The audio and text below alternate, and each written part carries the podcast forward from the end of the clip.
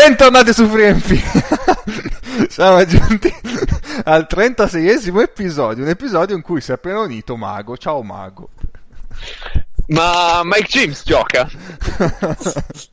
abbiamo fonti certe che ci dicono se Mike James no. gioca o no. Gioca, gioca, sta giocando e lotta con noi. Questa la capisce chi è dentro il gruppo di Backdoor. Un saluto a Paolo.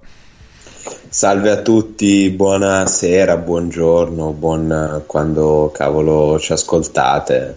E, diciamo, questo è l'episodio 36, quindi l'episodio nel quale doveva esserci un certo ospite che ovviamente non, non c'è. c'è. Però lo salutiamo lo stesso per, perché giustamente vogliamo onorare la sua non presenza. Ciao Egno, dove avevi detto sì, che non... saresti stato. Oh, è, è vivo. Sì, sì, è vivo, è vivo. La sua non presenza nel podcast. Però, ovviamente, come dicevamo la settimana scorsa, ormai siamo tutti dentro, quindi ciao Nick. Ciao a voi, ciao a tutti. Non potevo mancare oggi. Cioè, eh, la settimana scorsa avete detto tutti dentro, se poi alla settimana dopo mancavamo sei io che Enio, sembrava un po' così, una fregatura. Quindi ho detto non posso mancare stasera. Pubblicità ingannevole sarebbe stata. Esatto. Così non è. Allora, eh, ci stiamo addentrando nelle semifinali di Serie A, ma eh, prima di passare a quell'argomento direi di partire con un veloce eh, riepilogo e commento alla stagione di Eurolega eh, che volevamo fare settimana scorsa ma poi non abbiamo avuto tempo. Quindi facciamo due considerazioni veloci su quanto accaduto durante la stagione e un confronto anche con le passate stagioni visto che siamo al terzo anno del nuovo formato. Eh, beh, dire, cioè io dal mio punto di vista, secondo me, è stata mh, mm, la stagione migliore de- da quando si è cambiato format, no? Perché vuoi per la lotta per gli ultimi posti playoff, eh, vuoi per la bagarre anche nei primi posti, che comunque è stata eh, lotta trema molto serrata, eh, devo dire che il livello rispetto alla passata stagione un po' si è alzato, ecco e poi le esperienze passate hanno portato ad avere dei roster un po' più completi e quindi si sono viste anche partite eh, beh, si, è, si, è, deciso tutto verso la fine appunto perché erano tutti un po' più equipaggiati ecco.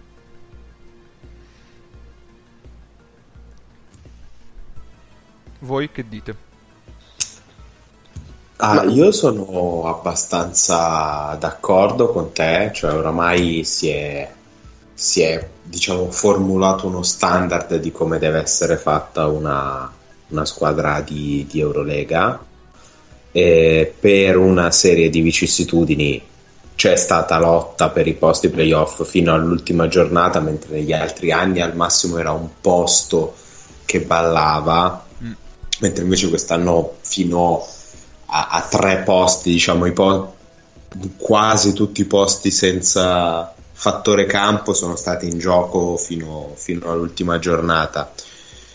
Secondo me il livello delle squadre si è tutto sommato alzato, allo stesso tempo, diciamo al terzo anno si è arrivato al punto in cui si vede eh, in maniera abbastanza esplicita quanto il peso specifico di ogni singola partita sia diminuito rispetto a diciamo le vecchie formule per così dire. Non che questo sia necessariamente un male, perché poi il livello delle squadre è più alto, però effettivamente ci sono tante partite durante la stagione per una squadra che sono importanti perché lo vedi poi alla fine dell'anno quanto può essere pesante una sconfitta che, che non dovevi subire però c'è un diverso peso, un diverso pathos sulla, sulla singola partita. Ecco. Però ripeto, questo non è che a me sposti chissà quanto nella valutazione di, di questa nuova formula.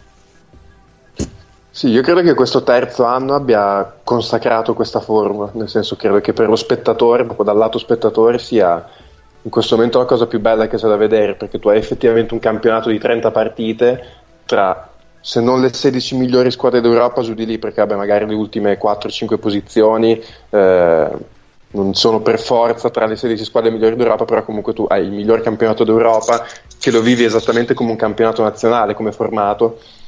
Secondo me, mh, per quanto ok, magari toglie quel romanticismo che si vorrebbe dei vincitori dei campionati che vanno in Eurolega, però insomma lo sappiamo che cioè, il romanticismo dello sport non è poi che si vada così tanto lontano. La formula migliore rimane questo, è stato dimostrato. Quest'anno ci sono state sette squadre per tre posti alla fine, dal sesto all'ottavo, hanno giocato in sette fino alla fine.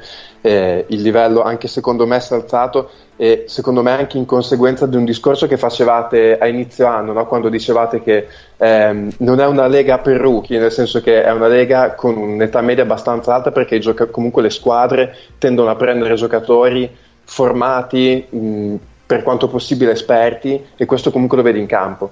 Eh, sono tutte squadre anche magari nel livello più basso dell'Eurolega con dei giocatori pronti per andare in campo a questo livello e, e questo comunque lo vedi nella qualità del gioco dall'inizio alla fine. Poi è vero, come, come, diceva, come diceva, Paolo, mh, una sconfitta ha un peso specifico inferiore, eh, però secondo me questo è un formato per, perfetto e, e, quest'anno è stata la, la, la conferma. Poi, poi, ci sarebbe da discutere, sì, che dopo una stagione dove giochi 30 partite, un turno di playoff a meglio delle 5, forse la Final Four su partita secca non è eh, l'esito migliore, però poi anche quello più spettacolare, quindi tutto sommato, nel senso, secondo me è stata la conferma definitiva questa stagione per l'Eurolega. Allora, io, se mi sentite, sì. Sono, sono, appena entrato su una strada dissestata, così da definizione, quindi potrebbe succedermi qualsiasi cosa. Um, allora, non sono convinto, ovviamente, come già saprete, sulla, eh, sulla formula delle Final Four, esattamente per i motivi che ha detto Nick, perché tu fai un, allunghi il campionato, fai una serie di playoff a 5 e poi la risolvi tutto con... Eh, con una roba facile facile e non sono convinto che il livello si sia alzato. Cioè, secondo me molte squadre si sono indebolite rispetto all'anno scorso. Quindi non sono convintissimo. Soprattutto le più forti non erano così tanto forti come l'anno scorso. Cioè, se volete, si è alzato il livello della classe media, ma un paio di squadre sono calate notevolmente tipo le greche per ovvi motivi e il Fener. Mm. Che dite? Sì, però il Fener rimaneva comunque forte. Secondo me il Pana di quest'anno vale circa più o meno quasi il Pana dell'anno scorso, ma dà molto più fastidio da vedere, personalmente. Eh. Cioè, come livello di squadra siamo più o meno lì, con punti di forza diversi, però molto fast- fa molto più male agli occhi, mentre l'Olympiakos peggiora in maniera sostanziale. Fa male e... anche al cuore il pane di quest'anno, questa è ma quello è un altro problema, è tutto un altro problema. Se per questo fa anche male al culo, se, se si vuole essere sessualmente espliciti. Però mi, mi, rendo conto che sia una mia prerogativa in questa redazione. Ehm, sì, in generale penso che sia aumentato il livello, sia migliorato il livello della classe media più che del vertice. Perché che il vertice facesse meglio di quanto già avesse fatto, secondo me il vertice è stato il primo a godere, tra virgolette, dei vantaggi di questa formula qua. Poi Anch'io sono sì. convinto che, che le, il modello Final Four, per quanto capisca il vantaggio economico e in termini di immagine di creare l'evento, in realtà anche secondo me è limitante per quelli che sono gli sforzi profusi durante la stagione. E però qui si rientra in una cosa della quale avevamo anche già parlato, ovvero che secondo me questa dovrebbe essere una, quello che poi in realtà vuole essere una Lega sovranazionale vera, cioè le squadre che giocano questa roba qua giocano questa roba qua e basta. Però questo è un mio pensiero personale. Forse un po' in fondo, nel senso guardavo adesso le classifiche degli ultimi tre anni, questo è stato il primo anno dove ci sono state più di due squadre, quattro in totale, con meno di dieci vittorie, quindi forse un pochino il fondo della classifica magari è stato un po' meno competitivo rispetto agli anni scorsi. Ecco, lì effettivamente c'è tra il dodicesimo posto di Milano e il tredicesimo di Kimchi ci sono 5 vittorie di differenza, quindi forse magari c'è stato un po' lo scalino lì. Però sì, magari al netto del, di alcune squadre sopra che hanno perso, però ad esempio è salito forte l'Efes, il livello appunto del medio se, mh, della classifica in mezzo si è sicuramente alzato, quindi forse complessivamente alla fine, no, se facessimo l'overall come in un videogioco forse un pelino più alto, non lo so, mi, ho quell'impressione lì. Intanto Mike James ha fatto un canestro pazzesco, così, mm, fuori, fuori dall'Eurolega. Per la gioia di tutti io non lo sto vedendo perché la connessione oh. non me lo consente, quindi no, no, sento mio papà insultare qualcuno dal soggiorno. Ovviamente nessuno sì. di noi chi è che la sta vedendo? Paolo la sta vedendo. Io la sto vedendo. La sì, io la sto vedendo. Sì, tra l'altro dopo quel canestro lì di James ha messo subito una tripla Stefano Gentile che se non ho letto male è a 19. Non no, so come ma è stato incredibile, cioè, ha messo eh. tutti i canestri che poteva mettere nel primo tempo. Ah, io ho un ritardo immane, l'ho vista eh, adesso. La fate, fate, fate 21, Gentile. Che accidenti, a lui sta facendo tutti i canestri che non ha fatto l'anno scorso, vabbè.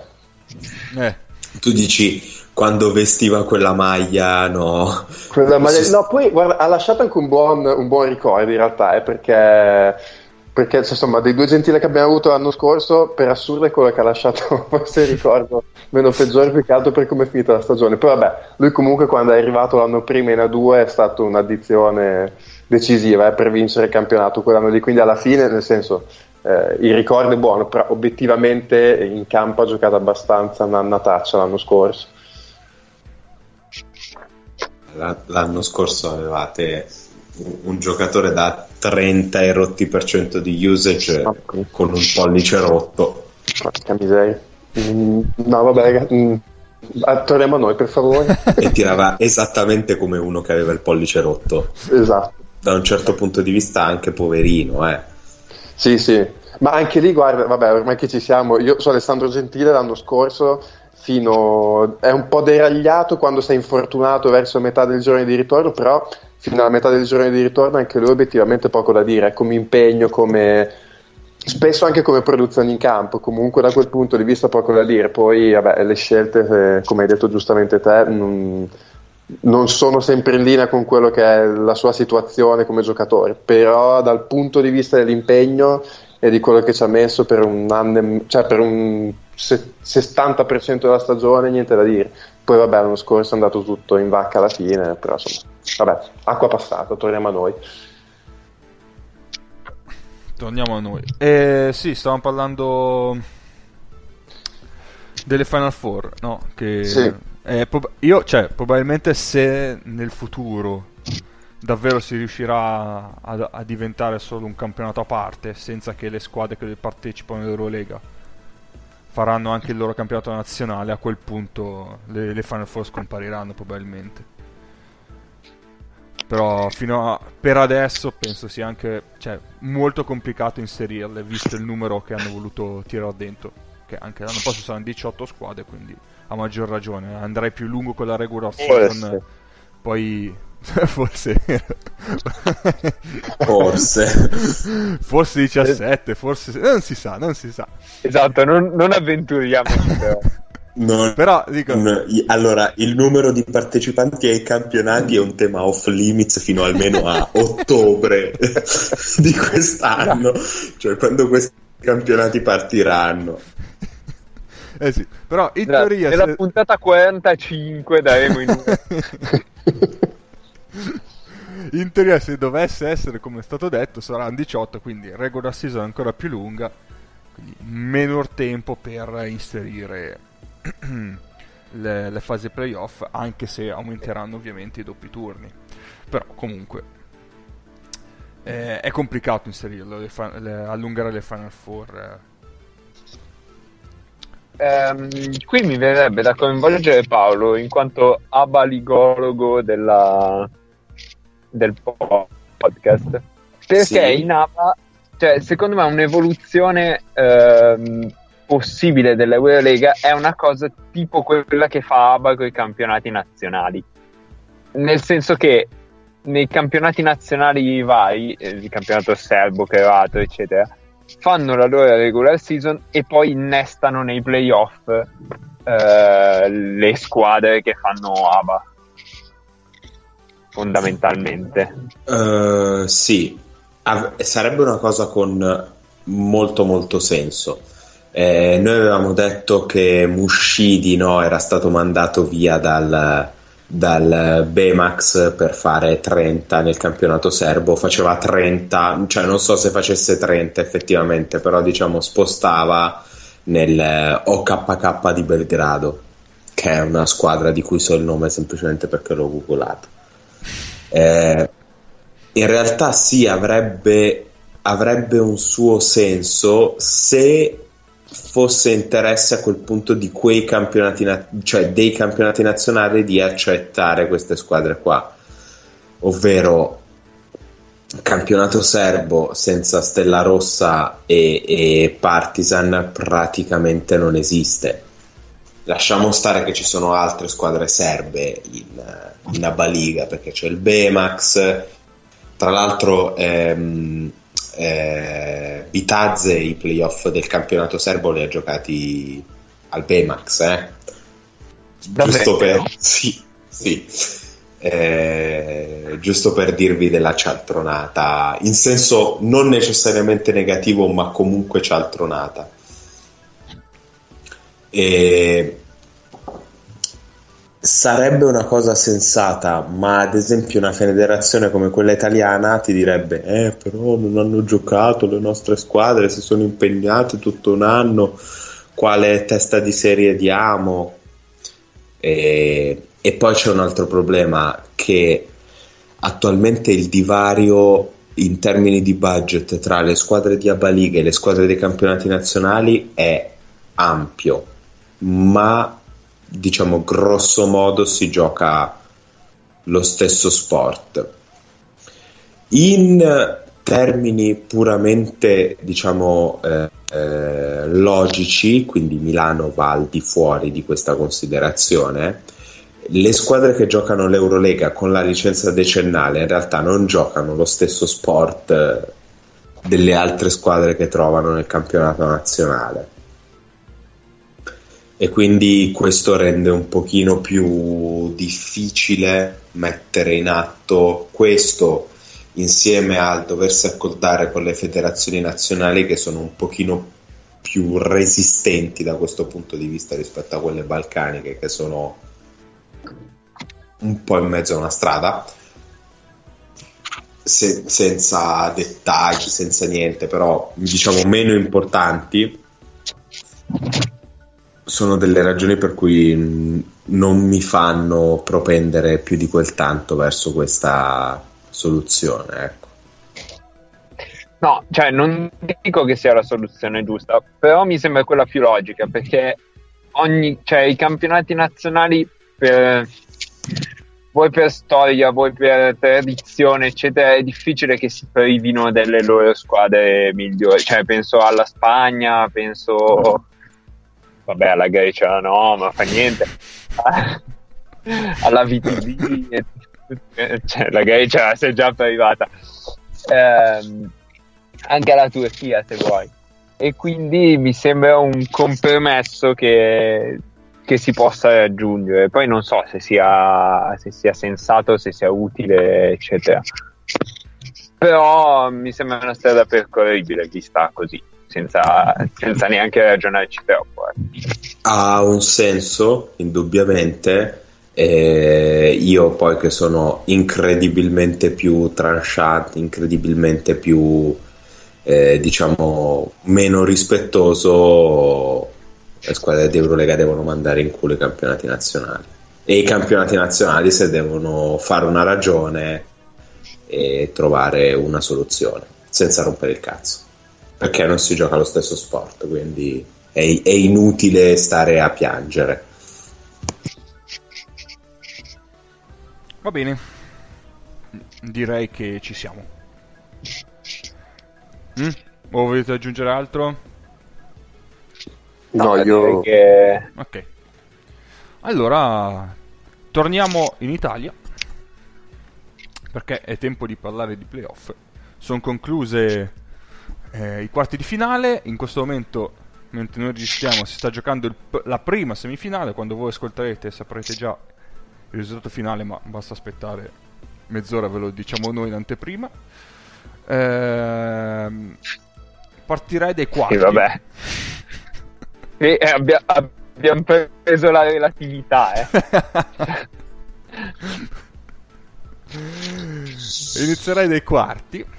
Eh, beh, di Sassari Brindisi in realtà quando abbiamo parlato la settimana scorsa era già finita o mi ricordo male?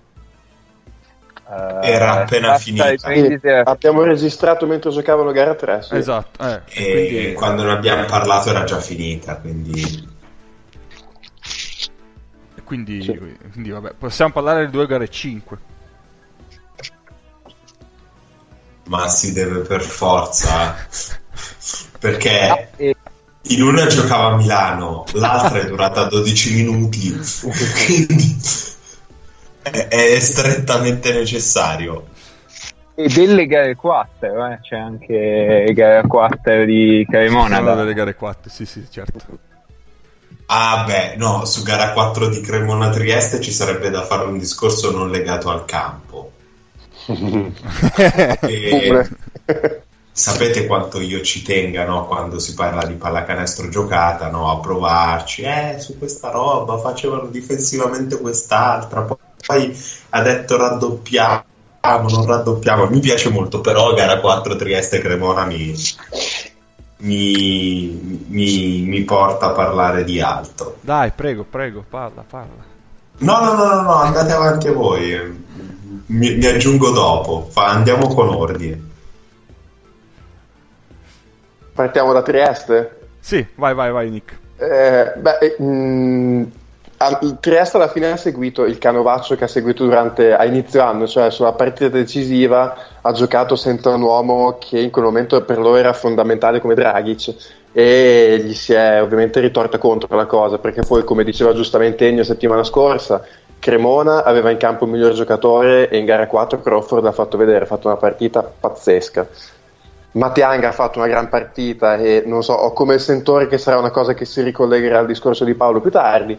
E, e, e alla fine, per come si era messo, per come era messa Trieste, forse è arrivata a giocarsi la punta a punta alla fine ed è stato anche un risultato, perché comunque Cremona è andato in campo per chiuderla questa serie. E, Comunque Trieste senza Draghis che mi pare avesse fatto 26 in gara 3 eh, per Trieste è stato comunque notevole per arrivare punto a punto fino alla fine, anzi eh, hanno anche del rimpianto perché hanno preso il parziale nell'ultimo quarto quando sembravano avere la partita in mano, invece mi pare fossero avanti gli 11, hanno preso un 14 a 0, poi già gli si è spenta completamente, gli si è accesa completamente la speda della benzina negli ultimi 5 minuti e lì Cremona poi è andata via in scioltezza dimostrando di essere una squadra che in certi momenti di partita... Ehm, va proprio a memoria, perché loro tra l'altro erano senza Diner che si era infortunato, ehm, che per loro è un giocatore fondamentale, e sono riusciti a fare quel finale di partita senza di lui, giocando a memoria, andando sui loro punti forti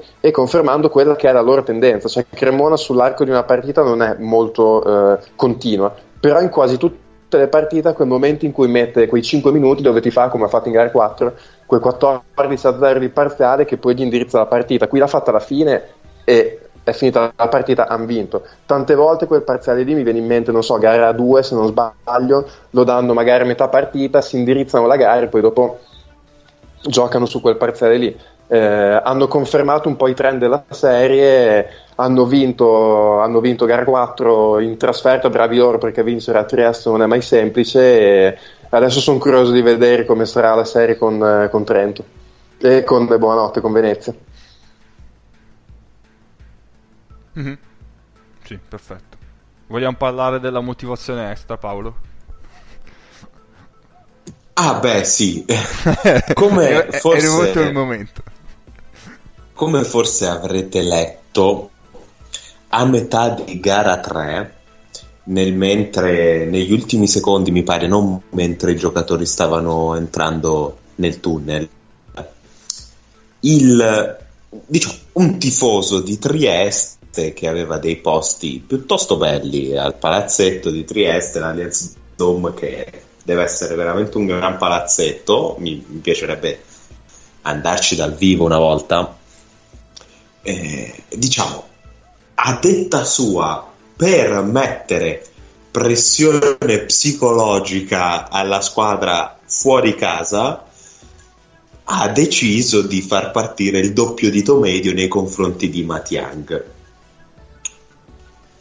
Ora, tale tifoso di Trieste, diciamo, nel tempo libero fa anche il sindaco di, di Trieste e è sindaco di Trieste ed è salito come sindaco eh, grazie a una certa ben specifica lista che stando ai risultati delle ultime europee la lista del primo partito italiano e nel proprio programma mette diciamo dei temi eh, un pochino almeno dal mio punto di vista estremamente poco condivisibili non un pochino estremamente poco condivisibili e questo personaggio ha deciso di fare il doppio dito medio a Matt Young.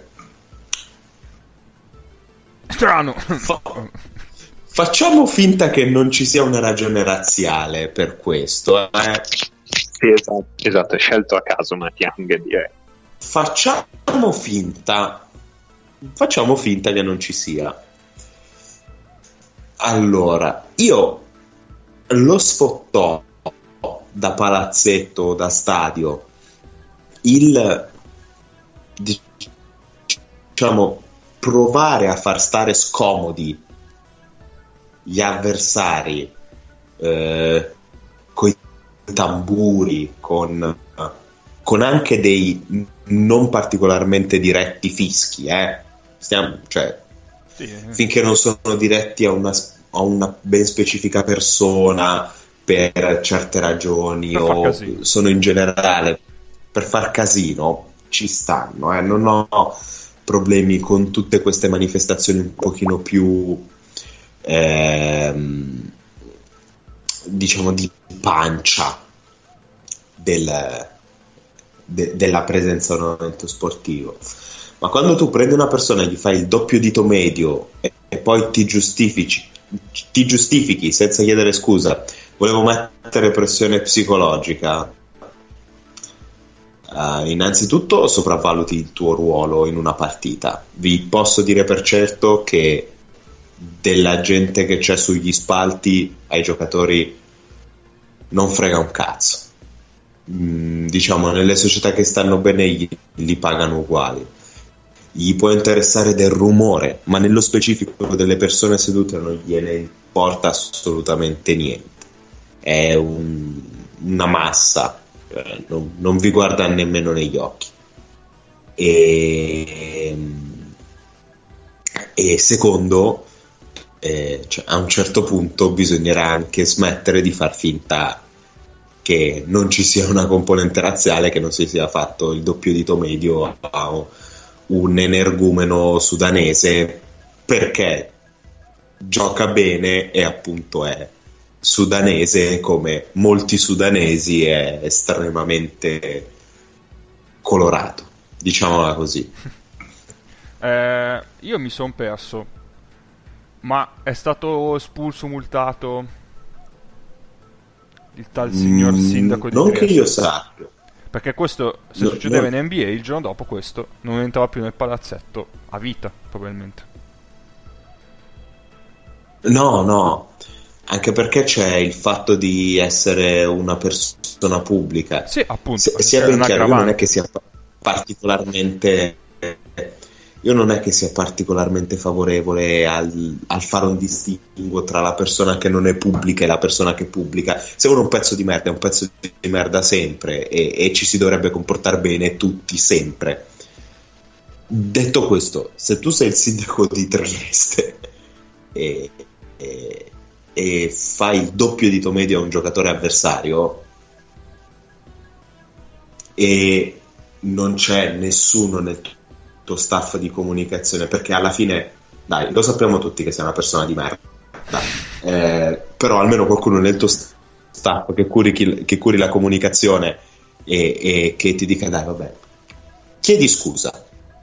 Tanto non ci credi, lo sanno anche i sassi che non ci credi, però tu chiedi scusa, non vai a dire eh, lo facevo per mettere pressione, come se questo si dovrebbe giustificare, anche perché, ripeto, tolto il rumore, ciò che fate al palazzetto non, non frega i giocatori, cioè non, non, vi calcolano, stanno facendo una roba difficilissima di per se stessi, non ce l'hanno il tempo di cagare voi, eh? Questo... Ma come Mike James ha detto che sperava che i tifosi di Avellino non ci fossero perché i tifosi vincono le partite? eh, capito, capito. I tifosi. No, comunque, questo, questo, è il genio, tra l'altro, che l'altra cosa per cui è famoso il sindaco di Trieste che aveva buttato le coperte di un clochard eh, nel bidone dell'immondizia ah, qualche mese fa, insomma, eh, che vuoi. È, è sempre lui, è sempre lui, è sempre lo stesso soggetto. Quindi, insomma, no, quando nasci quadrato non muori tondo per dirla con, no, no, con una frase. Eh.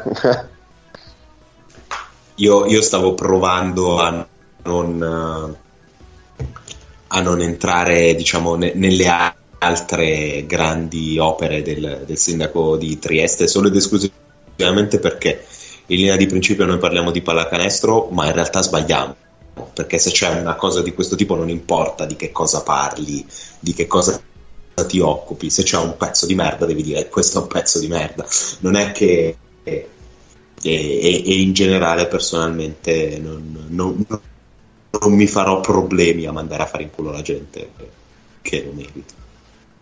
Io guarda, su questo discorso eh, mh, metto un, un, pizzico d'ottimismo se non altro perché quest'anno mi sono capitate dal vivo un paio di situazioni, vabbè, seguendo la Virtus a Bologna, però un paio di situazioni dove il pubblico per primo ha ha dato del, dello stupido, diciamo, a qualcuno che da, da, in mezzo al pubblico si era permesso di andare un po' sopra le, le righe. Eh, è un gesto, insomma, vedo che e, e ho sentito, insomma, ho avuto notizie, mi hanno detto così che eh, sono cose che ogni tanto capitano nei palazzetti dello sport che magari il pubblico per primo eh, si distacchi un po' da soggetti del genere e eh, da quel che, che, ho letto comunque la pallacanestro ha preso subito le distanze dal sindaco eh, insomma mh, anche lì magari sono gesti istituzionali cioè magari non ci credono neanche loro però intanto piuttosto che star zitti anche solo fare un comunicato dove dici noi ci distacchiamo comunque almeno mandi un segnale poi questo non toglie che c'è un problema di cultura enorme nel nostro sport e lo sappiamo benissimo tutti quanti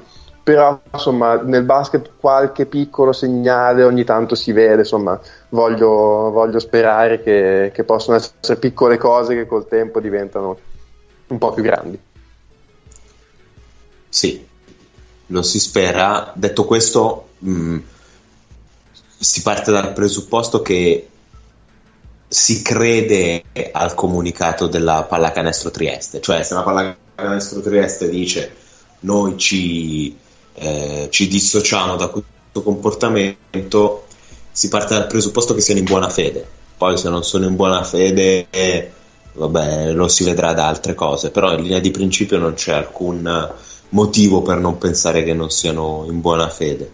Sì.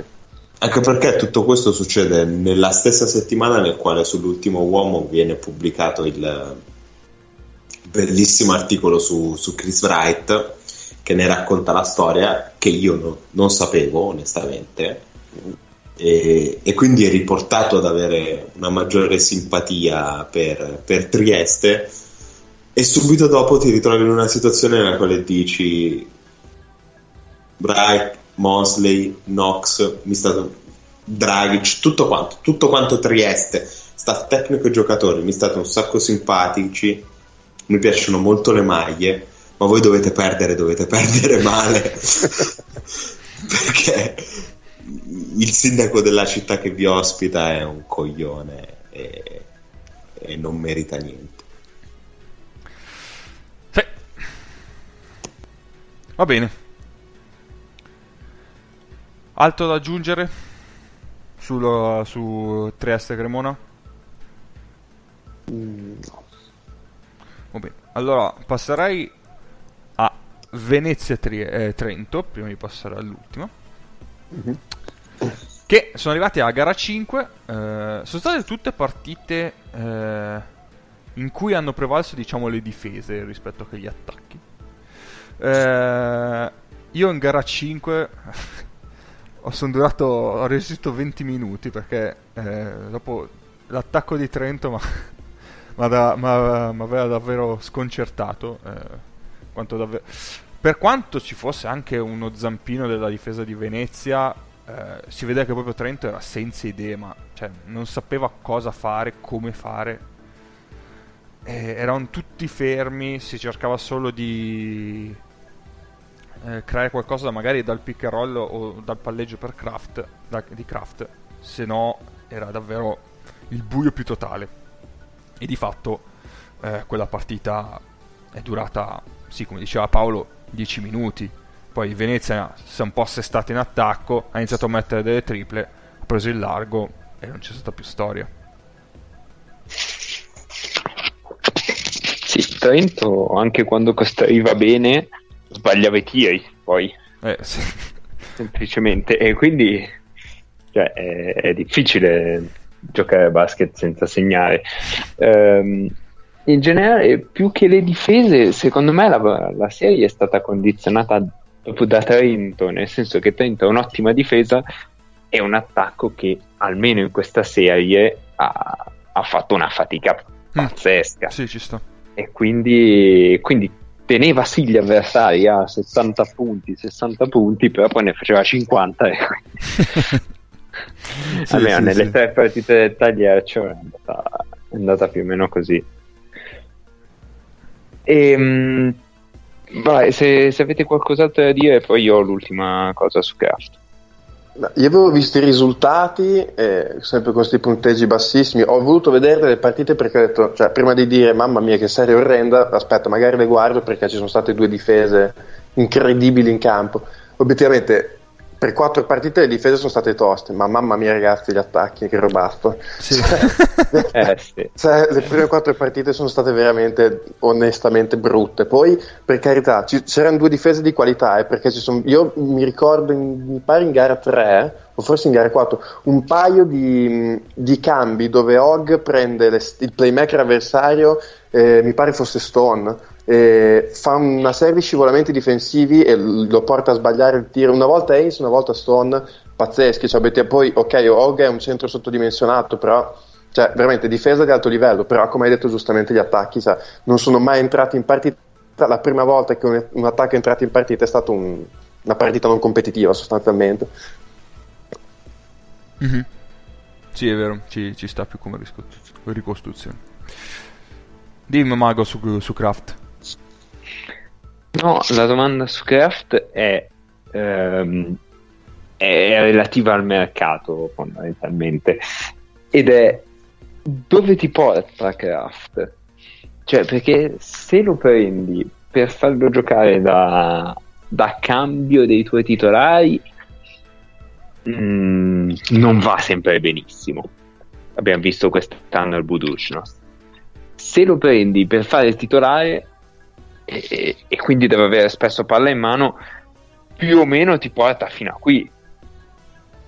Quindi è, è un po' complessa la, la collocazione di Kraft eh, in una squadra di più alto livello. Non so se siete d'accordo o, o la vedo troppo, troppo negativa io. Io purtroppo non ho in testa la stagione di Monaco, cioè proprio non l'ho seguito. No, sì, anch'io poco, però Perché magari ci dava un tassello in più, perché alla fine sì. eh, ha giocato sempre, quelle da leader diciamo le ha giocate sempre a Trento, che erano due squadre con, con degli elementi un po' diversi, ma comunque diciamo che non erano chiss... Beh, il primo anno c'aveva Shields, no, non è vero. Questa era davvero Eh, però- po- però era povera di talento. cioè, non è ancora questo Shields. No, certo, sì, sì, sì. Però era quella che è arrivata comunque in finale, eh, quell'anno lì. Eh, sì, con Venezia, sì. E aveva fatto anche la corsa abbastanza lunga in Eurocup, no? Sì, Finale Però a livello finale. generale è un po' più basso, forse, del Sì. campionato, eh, dell'Eurocup. forse no. Lui aveva fatto l'anno scorso, mi sa che ha fatto le Final Four di Champions League, se non sbaglio. È arrivato col, Mon- col Monaco, Eh, che credo che abbia, che abbia perso con la EK l'anno scorso, in semifinale, se non sbaglio, o in finale addirittura. Ecco, capito, questo ha vinto la Champions League e adesso ce la mette dentro ovunque. certo. È un grande campionato Vabbè, adesso competitivo. Cioè, assolutamente, no, no, nel senso, prima diceva K che non, non si ricordava. Il Monaco mi pare di ricordarlo nella Final Four di Champions League dell'anno scorso, ma non vorrei dire Anzi, dirò di più. Secondo me Teodosic per un contratto in Eurolega e un in Champions League. mm, Beh, ma- e, e Hackett ne vogliamo parlare, scusate. Se proprio restiamo senza un cazzo di cui parlare, tiri fuori quella lista, ma sì, sì, magari alla fine, se proprio siamo corti, parliamo di quella lista. Ma se io dovessi commentare in pubblico quella lista mi potrei fare tanti amici a Bologna e tanti pessimi nemici sempre a Bologna. Sarebbe Eh, pieno di persone che mi vorrebbero abbracciare pieno di persone che mi vorrebbero tagliare la gola, che è più o meno la storia della mia vita. Però Vabbè, ma è giusto così, cioè, non- vivere una vita di griso non è bello, bianco o nero. sì, molti nemici, molto onore. Tra l'altro bianco o nero a caso, eh, Casualmente, casualmente. perché non potevano essere arancio o blu. No, bianco No. nero. Assolutamente no. Eh, sì, perché comunque, eh, sempre parlando di Monaco e di Kraft, il discorso è che eh, se, no- se io avessi in testa anche quella stagione avrei un termine di paragone magari un po' diverso. Sì, non adesso ho trovato le statistiche per quello che valgono, non è, non- rispetto alle, alle statistiche che aveva l'anno prima a Trento sono mh, praticamente tutte dimezzate, quindi comunque l'annata non deve essere stata strepitosa. A me No. in generale comunque ha dato l'idea di un giocatore che è un buon, barra ottimo giocatore per questo livello, cioè per la Serie A. Già quando si comincia ad andare su Eurocup e così è un giocatore che fa fatica. mh, Quest'anno è vero che era il Budusnost, che era un livello basso, una situazione particolare in Eurolega, però eh, poi è brutto no, bocciare i giocatori secchi, però mi sembra che come quando si dice no, ci sono dei livelli, forse Kraft eh, a livello Eurolega ha delle mancanze proprio nel suo gioco che lo rendono difficilmente inquadrabile in, Mhm. quel tipo di contesto. Lui Sì, per esatto. essere... Ah scusa, No, vai, vai. lui diciamo facendo questo discorso di livelli lui è un leader in una squadra come Trento se vogliamo riportarla a livello eh, europeo stiamo parlando di media Champions League perché secondo me Trento quest'anno era una squadra di media Champions League Sì. considerato che poi in realtà la parte la stagione europea di Trento si gioca nel loro momento peggiore, cioè l'inizio della stagione. Quindi in realtà è un discorso molto particolare da fare con Trento perché sono cresciuti tantissimo anche quando è ritornato Kraft. Però mettiamo una squadra che in Eurocup fa veramente veramente fatica a qualificarsi alle top 16 che è comunque molto meglio di quello che ha fatto Trento che, che ha fatto finta di potersi qualificare alle, alle top 16 quest'anno e, e che questo sia sostanzi- questa sia sostanzialmente la sua dimensione. E la parentesi al Buducnost ti fa pensare che effettivamente sia questa. Non, non ti viene il dubbio che ci possa essere qualcos'altro come per un Albc ad esempio che, che si è liberato in questi giorni dal proprio Adesso però io non ho insultato, eh. no dico Cioè, Albc Albc Tutti con la quelli che stagione potevi nominare. No, quello che sto dicendo è un'altra roba. Io non ho insultato nessuno. Per una volta che non insulto nessuno, anzi, è un mezzo complimento. Cioè, la stagione fatta in Eurocup da Albc ti fa venire il dubbio, ma questo potrebbe valer la pena provarlo a un livello superiore. Lo fa la Sven. No. Beh, Ti, ti do la risposta, no. Soprattutto se lo fai togliendo Calnietis. No? Ma non tolgono Calnietis, li fanno giocare. No, tolgono Slaughter di sicuro, poi vediamo. Sono l'uno il cambio dell'altro. Cioè, al BC fa il cambio di Calnietis. Sì, sì, ora tolte le battute, sì. Al BC fa il cambio di Calnietis. Eh, no, la cosa che, che dicevo su Craft eh, è che cioè, sono d'accordo, per caratteristiche se deve fare il leader non è abbastanza forte da farlo in una squadra forte d'Europa, e ok. Ma uno sviluppo alla Markovic? Cioè, tanto... Beh, lì, lì, poi devi vedere lui che tipo di giocatore è, quanta palla vuole in mano. Eh, esatto, Mar- forse il problema è quello. Markovic è un giocatore che di fatto nei set uh, disegnati sia nella Serbia che nel Kimchi gioca da due. È un 2 che vede la palla pochissimo e che difende sulla palla poi. Sì. E, è un discorso che richiede tanta consapevolezza dei propri mezzi, tanta voglia di voler arrivare al livello quanto più alto possibile. Cioè, secondo me Markovic non arriva al livello a cui gioca se non fa queste cose. Eh no, beh certo, poi essendo limitato al tiro è chiaro che... E lì bisogna vedere. Kraft è sostanzialmente un giocatore che fa il leader da quando aveva 14 anni tutta l'high school, non tutto il college, ma di sicuro gli ultimi due anni di college.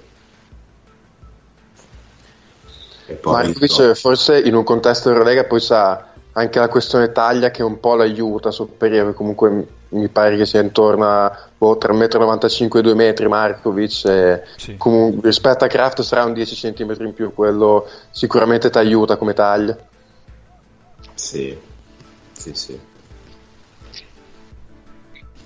Va bene. Altro? Una cosa sola. Sì. Mm, una cosa su Kraft che poi mi porta a un'altra domanda per chiudere su Trento. No? Kraft, tra l'altro, a Trento era in un sistema perfetto per lui, nel senso, un sistema, no, in inglese direbbero grit and grind, no? come Memphis, cioè comunque difesa, fotta, mh, più, più, grinta che tecnica, diciamo, che mi sembra perfetto per lui, anche un po' per i giocatori che è mm-hmm. a livello proprio di leader.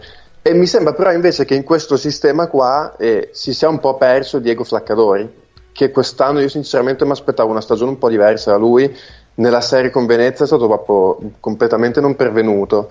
E l'anno scorso aveva fatto abbastanza bene secondo me, quest'anno è stato un discreto passo indietro, però sinceramente non riesco a capire quanto ci sia di suo e quanto comunque questo sistema di gioco, comunque molto improntato più sullo sforzo fisico, no? magari più che sulla qualità in attacco, che tra l'altro comunque mi sembra che lui sia stato abbastanza coinvolto, non è certo uno che si tirasse indietro, però ecco, non, ho capito quanto ci sia da lui e quanto l'abbia penalizzato questo tipo di gioco.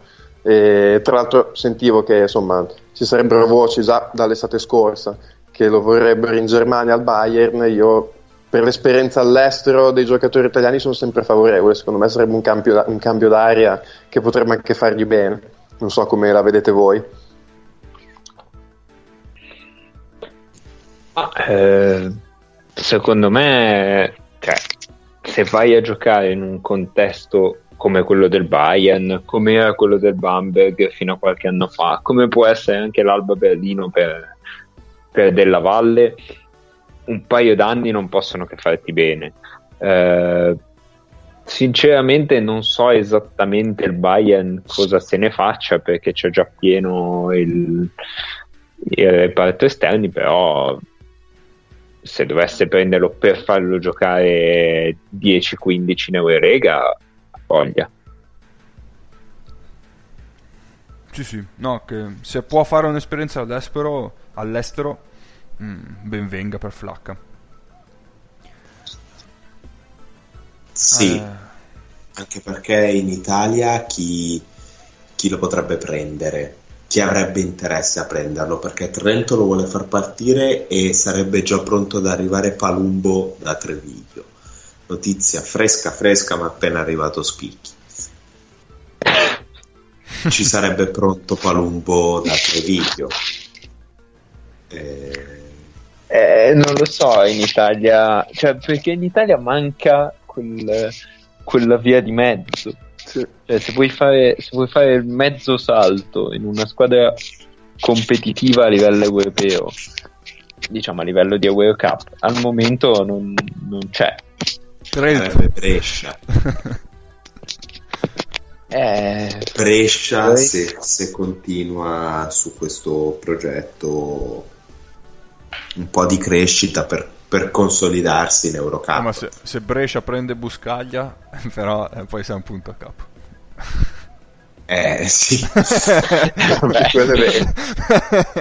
perché c'è anche questo problema. In Italia abbiamo un, un quantitativo di allenatori indecente, numericamente ignobile, ce ne sono tantissimi, poi gira e rigira sono sempre i soliti che vengono chiamati, però vabbè. Questo è il, proble- il, il, il problema, il, teorema dell'usato sicuro. Qualcuno ha detto Sakai Panti a Cantù? Dai.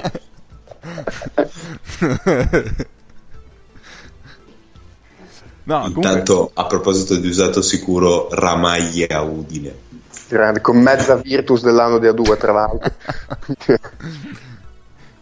per finire il discorso... Però vedi, Ramagli è Magli grande, va dalla regione dove si bestemmia tanto alla regione dove si bestemmia tanto e lui è bello tranquillo. Grande scelta. Infatti il compagno Ramagli ha capito tutto. il compagno Ramagli me lo ricordo che quello che scaturi- fece scaturire il primo beep del, di Free and Pod.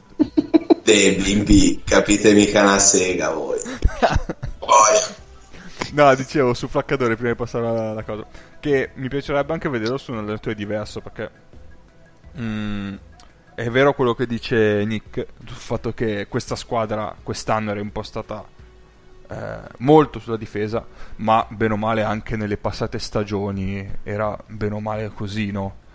Gli altri anni però era un attimo più pronto, non so se è stata anche una perdita un po' di fiducia per Flaccadori. Però sicuramente magari cambiare proprio aria anche al sistema di gioco non potrebbe che giovargli. Se poi all'estero ancora meglio.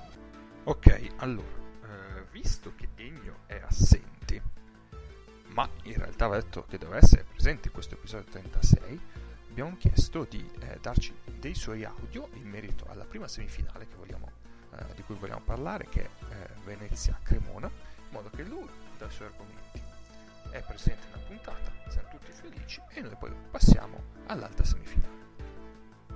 Tendo dal presupposto che Cremona Venezia è una serie che non riesco a, a leggere e infatti mh, mm, probabilmente andrò a vederla, a vedere gara 1 dal vivo. Mh, mm, Cremona è uscita molto bene perché è riuscita in gara 4 con Trieste a trovare delle contromisure, degli aggiustamenti che Zacchetti non aveva eh, fatto bene durante la serie perché Trieste per tutte prime, le prime quattro gare era riuscita ad avere soluzioni dalla sua panchina. Gara 4 questa cosa è stata, stata di meno.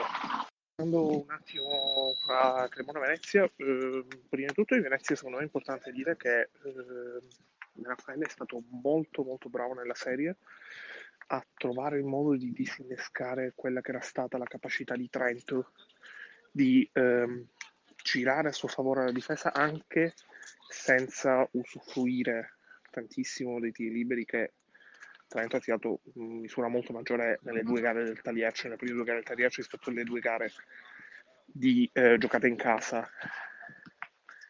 E, mh, Venezia ha trovato ritmo in attacco, ha secondo me Trento era abbastanza spinita perché ci sono tre giocatori, anzi due e mezzo, perché comunque mi ha qualcosa di buono nelle partite di Trento l'ha fatta, che non sono mai entrati nella serie, ovviamente gli altri due sono Pascoli e Flaccadori, e contando che già come roster è più corta Trento, era impossibile pensare di entrare nella serie e di vincere Tagliaccio senza un contributo di dei due italiani in eh, gara 5.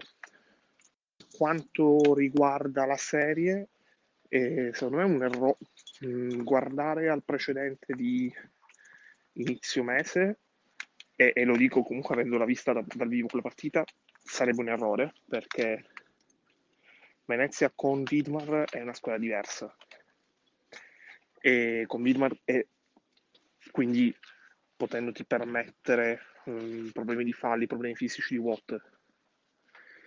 Mm, è, stra- è, è, molto difficile da decifrare come serie perché Venezia è più profonda, ma è anche più stanca.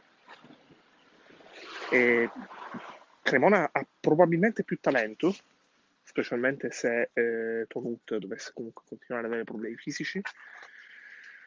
Mm, però è più, è più debole sotto se, se Cremona, cioè una cosa che potrebbe fare Cremona, che in parte aveva già fatto comunque nella gara di stagione regolare di inizio mese, è far sì che Venezia concentri il suo gioco su Watt.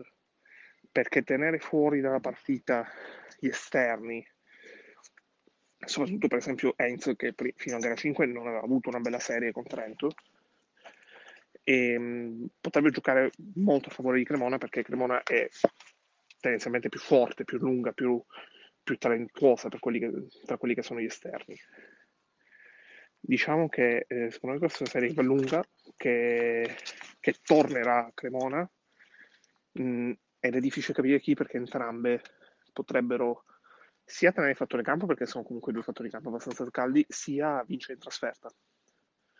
Eh, diciamo, è una serie abbastanza tripla dove una differenza notevole potrebbe aver fatto i due giorni di riposo in più di cui ho soffrito Cremona avendo chiuso prima la serie con Trieste. Ok, adesso direi di passare all'ultima serie che è quella eh, tra Milano e eh, Sassari. Che ahimè, eh, vi diciamo in anteprima, eh, Sassari ha, ha sbancato il forum e ha vinto gara 1. Ai, ahimè. Perché, scusa, hai, vuoi frustrare così la gioia dei nostri molteplici ascoltatori sassaresi? No, ma io... Ah, ahimè, ahimè sono parole tue. Ahimè, sì, sì, ma a livello personale io soffro nel vedere una certa squadra perdere.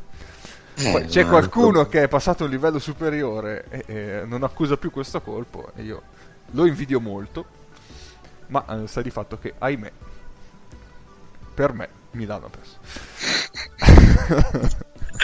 Ahimè, per me, con me. Questo è il titolo. Persino, persino Nick, che ti fa Bologna, riesce ad avere una maggiore dignità quando la Virtus fa schifo. eh, anni di sofferenze mi hanno insegnato ad avere una dignità incredibile. Vabbè, non molto meglio, un pochino meglio, perché questa battuta, questo piagnisteo su anni di sofferenze, di dolore. Beh, ragazzi, la Virtus non vince una serie playoff da 12 anni, eh. Eh. E questo ecco. silenzio direi che dice tutto quello che c'è da dire. ecco.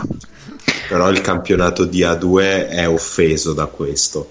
Ah, beh, vabbè, insomma, parlavamo di campionati senior assolutamente anche, anche, la Champions League, allora mettiamola così, va.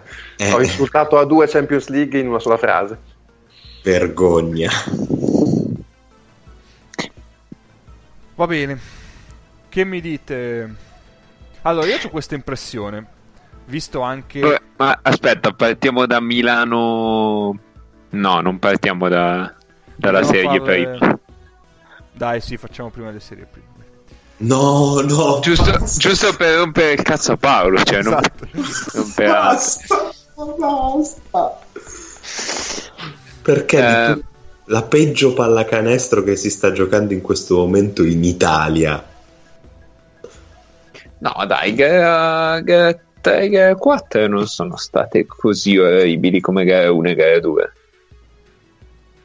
però io ti posso dire per esperienza personale cioè, scusa, che 4 e 5 scusa. Sì. Omegna, Omegna Urania e eh, Orzi Nuovi Cesena hanno espresso una pallacanestro migliore.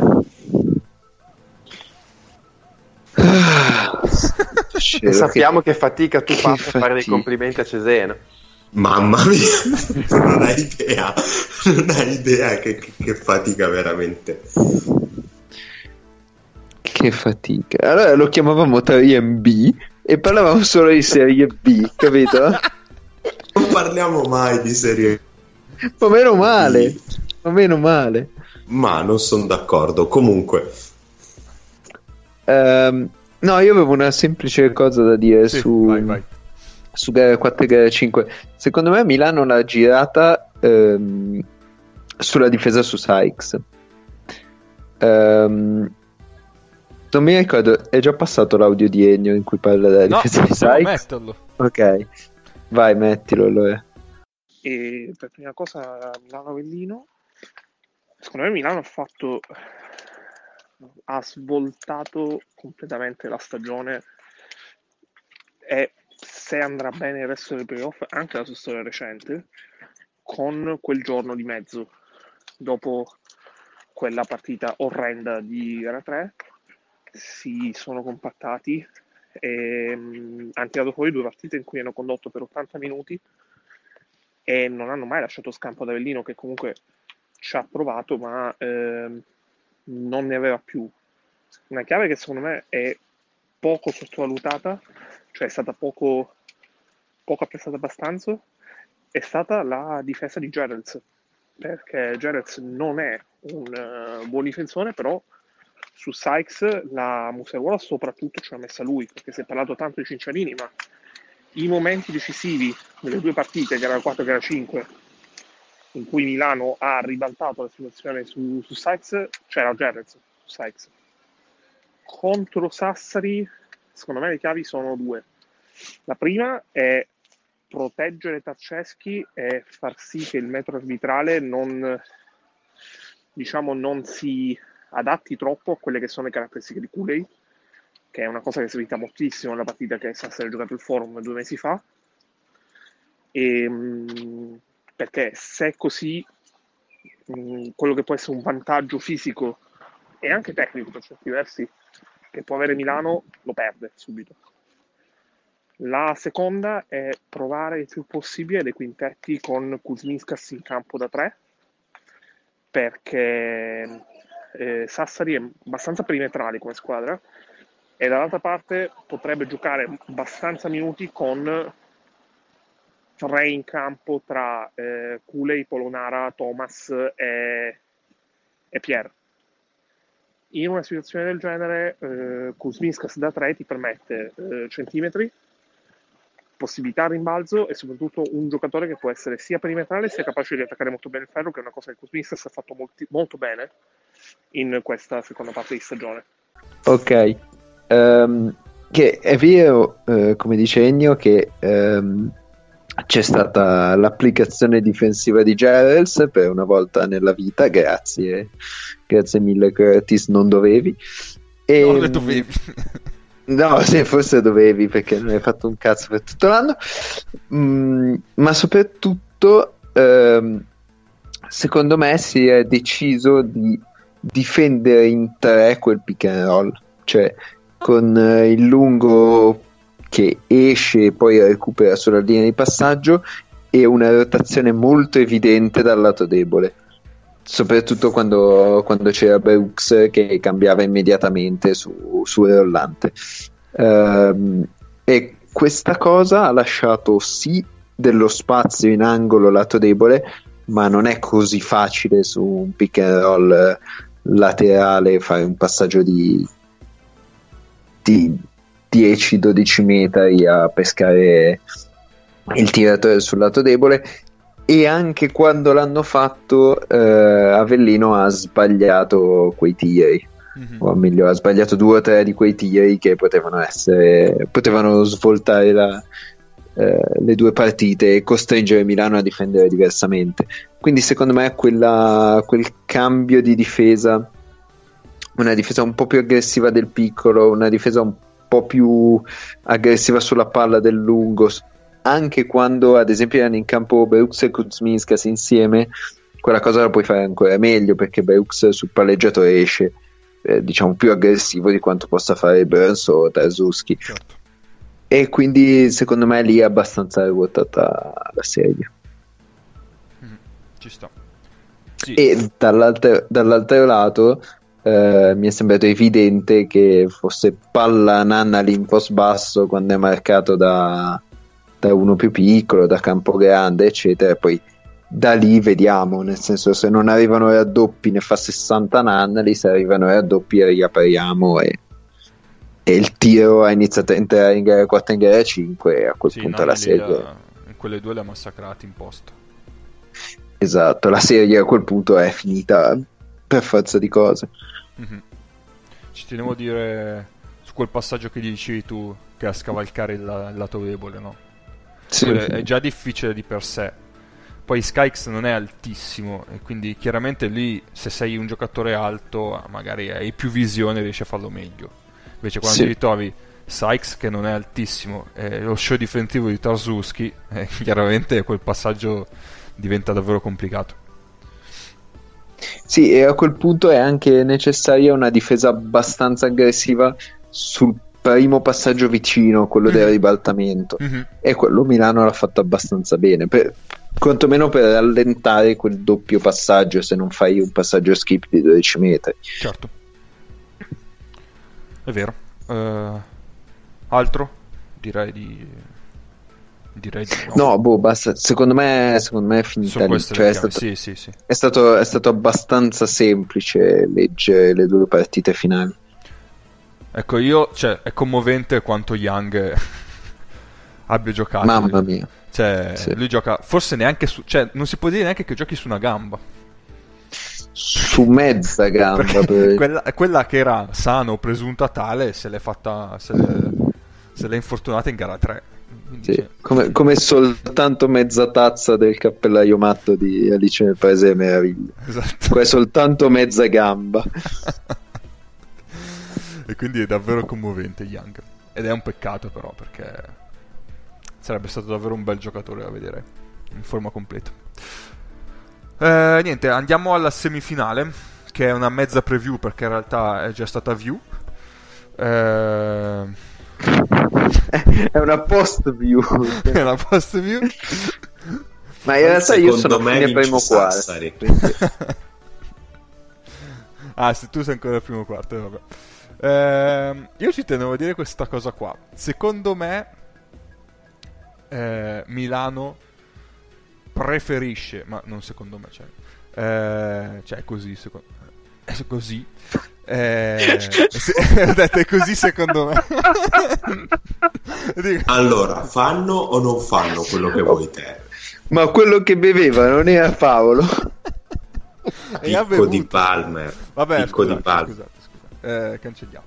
È così nel senso che eh, Milano preferisce di gran lunga vedere, avere come avversario come centro Cooley che Thomas. E di fatti si è visto in gara 1 che quando c'è Cooley in campo Tarzuski può permettersi certi movimenti che eh, o, o Burns che contro Thomas non possono fare, ma poi comunque Thomas ti porta in tutte altre zone del campo dove eh, i vari eh, Burns e Tarzuski diventano praticamente inefficienti dal punto di vista difensivo. E quindi a Cule gli hanno fischiato due falli subito e quindi il tifoso di Milano avrebbe dovuto imprecare sui falli fischiati a Cule e non viceversa. Però adesso premettendo che la sto vedendo adesso, quindi vale sì. giusto eh, nel momento in cui c'è Thomas potresti giocare con eh, Kuzmiskas e, e Brooks. e Brooks insieme e non soffrire più di tanto. Questo sicuramente, questo sicuramente. Però a quel punto devi chiedere un po' più minuti a, a Brooks e non so se, se può farlo. Sì. Comunque è vero, Rashon Thomas in questo momento se mi chied- cioè, chiedessero qual è il motivo per cui Sassari ha boh, 35.000 vittorie consecutive, probabilmente era Sean Thomas. Ha dei numeri da quando ha cominciato a vincere spaventosi, cioè ha completamente girato la stagione sua e di Sassari. Eh, in questo momento è veramente un giocatore d'elite del campionato. Difficilissimo da marcare, da, da inquadrare, da fermare e si tira dietro tutta la squadra, fatto anche stasera. non può essere tagliato fuori mai. Sì. E anche lui un altro che quando è chiamato a portare dei blocchi sulla palla in realtà non blocca niente e si invola verso il ferro a velocità supersonica. Eh, rispetto a Brown di Brindisi ogni tanto tira, non è necessariamente detto faccia canestro, però tira. E secondo me non è un caso che si sia fatto il suo nome per eh, lo Žalgiris Kaunas. Yes. Beh, Non somma gioia di, di, Ti manco. di Marco. No, ma io non, non dico niente eh, contro Non Thomas sarebbe un brutto progetto per voi. Eh, No, no, infatti. No, io eh, sullo Jaguars contestavo la storia di Brandon Davis e, e Landale. Adesso, Vabbè, ma questo ci torneremo più avanti. sì, sì, sì. Anche perché queste, queste facili ironie di Paolo non hanno. non mi scaldano più di tanto. non è vero mai. E stai zitto comunque. Appunto.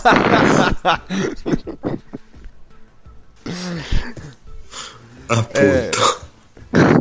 Per non sbagliare, tu stai zitto, poi vediamo. Comunque, Thomas inoltre forma una bella coppia con Pierre.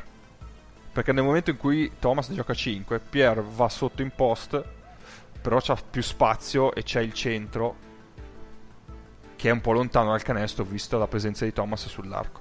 E difatti ci sono stati momenti in cui Pierre attaccava il post e ha fatto due o tre canestri in fila.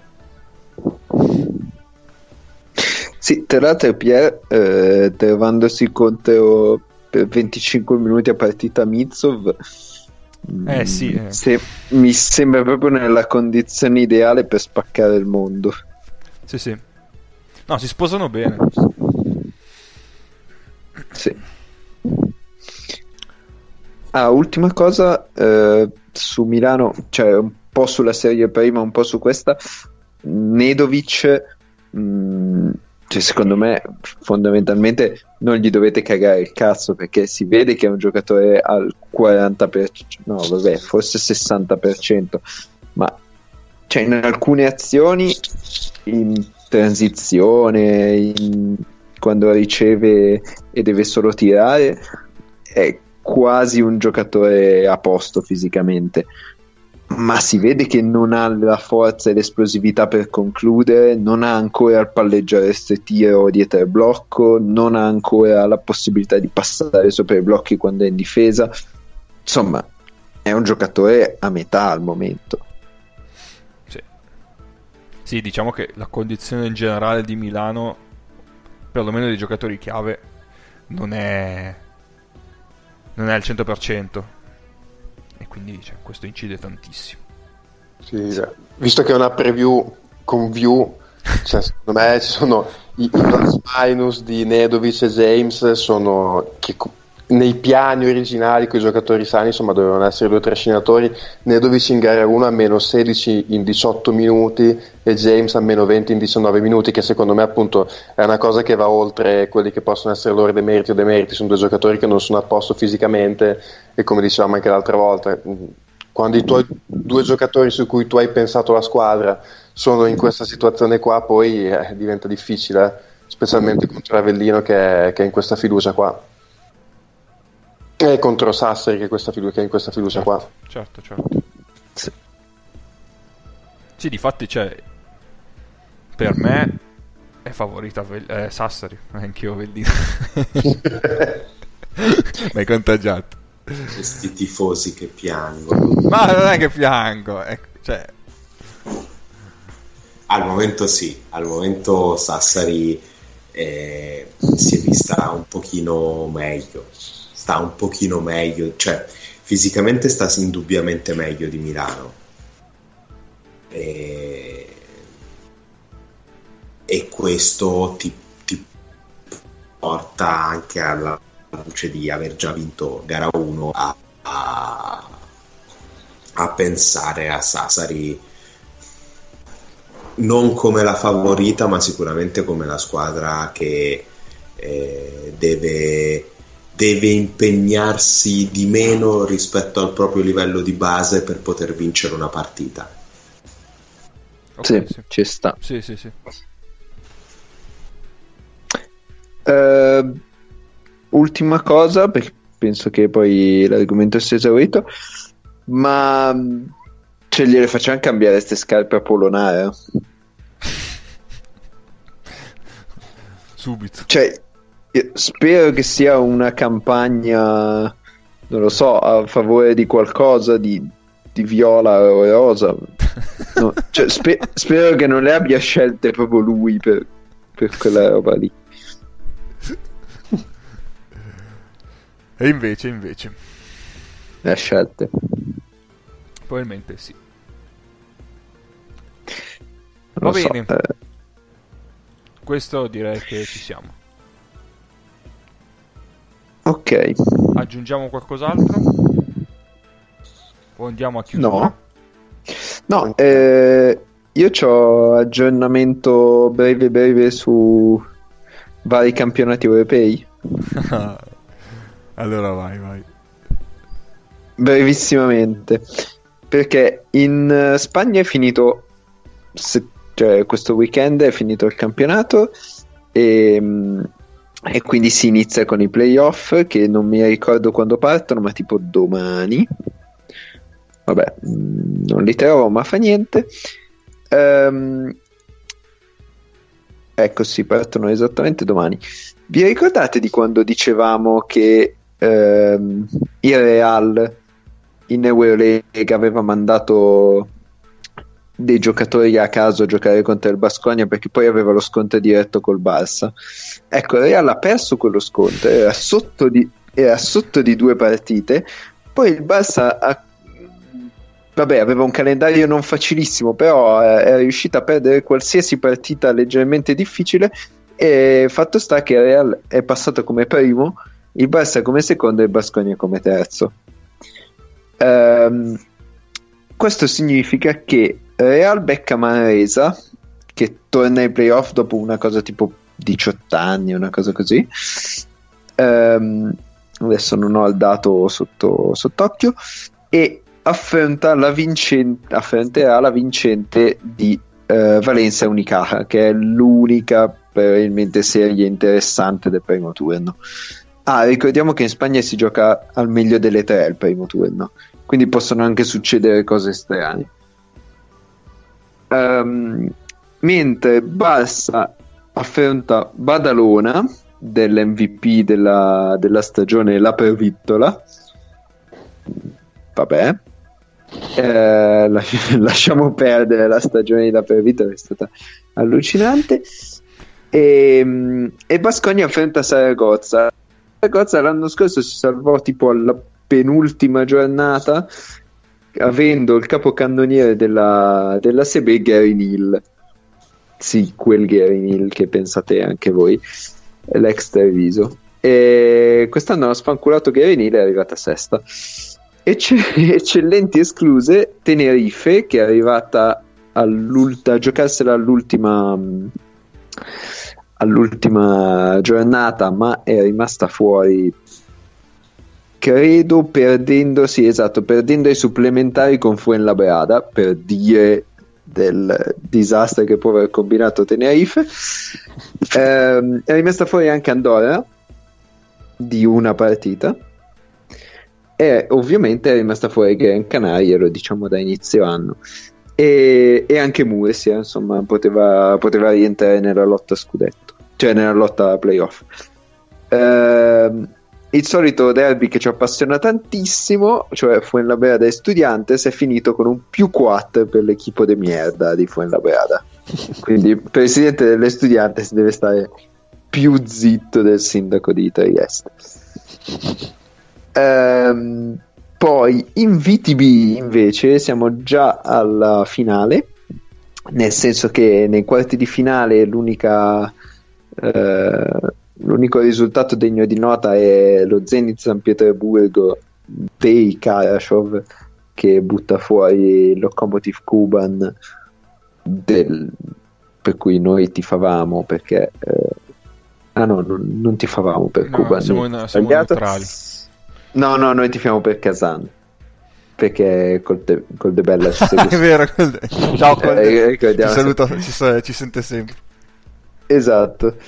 Ehm, Kazan che appunto è passata al primo turno come era giusto che fosse e poi eh, si è fermata però al secondo turno battuta dal Kimchi Ehm, battuta tra l'altro di 1 in gara 4 e invece dall'altro lato ehm, Mos- eh, Zesca ha battuto eh, lo Zenit San Pietroburgo 3-0 anche lei di 1 in gara 3 e quindi il Kimchi andrà in Eurolega l'anno prossimo Yes. Ehm, in Germania tutto più o meno normale la quarta ha battuto la quinta se non che la quarta è Vecta di cui il Beo ci ha parlato lungamente e la quinta era il Bamberg che poteva essere un filo più accreditata Ehm, adesso l'Alba Berlino si ritrova con una serie di semifinale eh, diciamo con fattore campo sfavorevole quindi se dovesse per caso vincere Loldenburg l'anno prossimo l'Oldenburg è in Eurolega e vabbè anche no E l'Oldenburg quest'anno l'ho visto giocare un paio di volte, è una squadra veramente scomodissima. Una squadra tipo di 10-11 giocatori nani che ti pressano a tutto campo per 40 minuti. Sembra di vedere una squadra di, di college. 40 minuti di pressing a tutto campo, ma dal precampionato. L'avevo visto in precampionato perché aveva fatto un amichevole, tra l'altro a Sassari contro la Virtus. Pressing a tutto campo dal primo minuto tipo alla seconda partita di campionato. E da quel che poi ho visto anche una partita di campionato giocano così 40 minuti di press totale a tutto campo e finiscono gli avversari Eh, non sarà semplice per l'Alba sì non voglio sapere come si presenterebbe in Eurolega l'anno prossimo ma potrebbe Ma essere va bene. problematico Ehm, in Francia anche qui tutto rispettato, ma ho chiuso la scheda e quindi non vi posso dire niente. Aspetta che la riapro, ecco, riaperta. Ehm, Riaperto. esatto. Scusate. Ehm, vabbè, la Svel eh, affronta Nanterre al secondo turno 1 contro 4, mentre Monaco affronta Digione che ha buttato fuori Strasburgo. Tra l'altro in gara 2, anche perché, perché anche qua si gioca al meglio delle tre, in gara 2 eh, Digione è passata all'overtime. Eh, il resto più o meno basta, nel senso che del basket greco ne abbiamo già parlato fin troppo sì, sì. e l'IK sta cercando di spararsi nei piedi in ogni modo possibile. E, mm, altre cose interessanti non mi sembra che ci siano. Volevate qualche aggiornamento in particolare su qualche. In Ungheria hanno già finito Ah no, in Ungheria allora il Falco Vulcano dire, mi il Falco Vulcano, ma... ha, vinto, ha vinto 3-0 il primo turno. Aspetta che vado a prendere. Questo a memoria, eh. Adesso va- vado a prendere il. E giocava forse stasera contro lo giorno. Chi? No. Sì, diciamo che dopo aver quindi visto, è lo dopo aver sentito la notizia della vittoria di Mobis a memoria da parte del Bro, per, per fare delle robe a memoria che possano colpire di più ci vorrà del tempo, però Eh no, vabbè, però il Falco Vulcano non posso non, non saperla. Allora, ehm, quindi nel competitivissimo campionato ungherese, tutte e quattro le teste di serie hanno vinto 3-0 il primo turno. È una cosa bellissima, c'è una squadra che si chiama Panno Power in, in Ungheria, è bellissima. eh, però, però allora non ci segui. Ne aveva- Aia! ne aveva già No, parlato, vero? Eh, Penisola pa- eh, per Avevo scoperto che- pannonica. Esatto, che la Pannonia è una pianura Ah, ungherese. È vero, è vero, la Pannonia, la Pannonia, giusto, giusto. Non capisco come abbia fatto tu a dimenticarti questa importantissima lezione di geografia. nota anche come provincia dell'impero romano, la Pannonia. Comunque c'è lo sconto quindi Falco Vulcano contro Zolnoki che è quella, quella Sì. del girone di Torino. Sì, con fattore. Fattore campo falco però, eh. Attenzione. Chissà, Perché, chissà. perché siamo arrivati secondi. Va bene. A posto? Sì, dai. Sì, sì, direi che... Sì. Bene. Chiudiamo questa puntata puzzle. eh, ricordando i nostri contatti social, ossia ci trovate su Twitter e su Facebook all'indirizzo FreeMpod, tutto scritto, no, eh, col free scritto numero, eh, da un po' che non lo dicevo. Eh, invece tutto scritto lettere all'indirizzo email freeandpodcast.gmail.com ci trovate su Spreaker, su iTunes, su Google su tutti, e su tutti gli aggregatori di podcast. Eh, beh, direi che per oggi è tutto. Ci sentiamo settimana prossima. Un saluto da Cappe e buonanotte o buongiorno a seconda dell'ora che state ascoltando.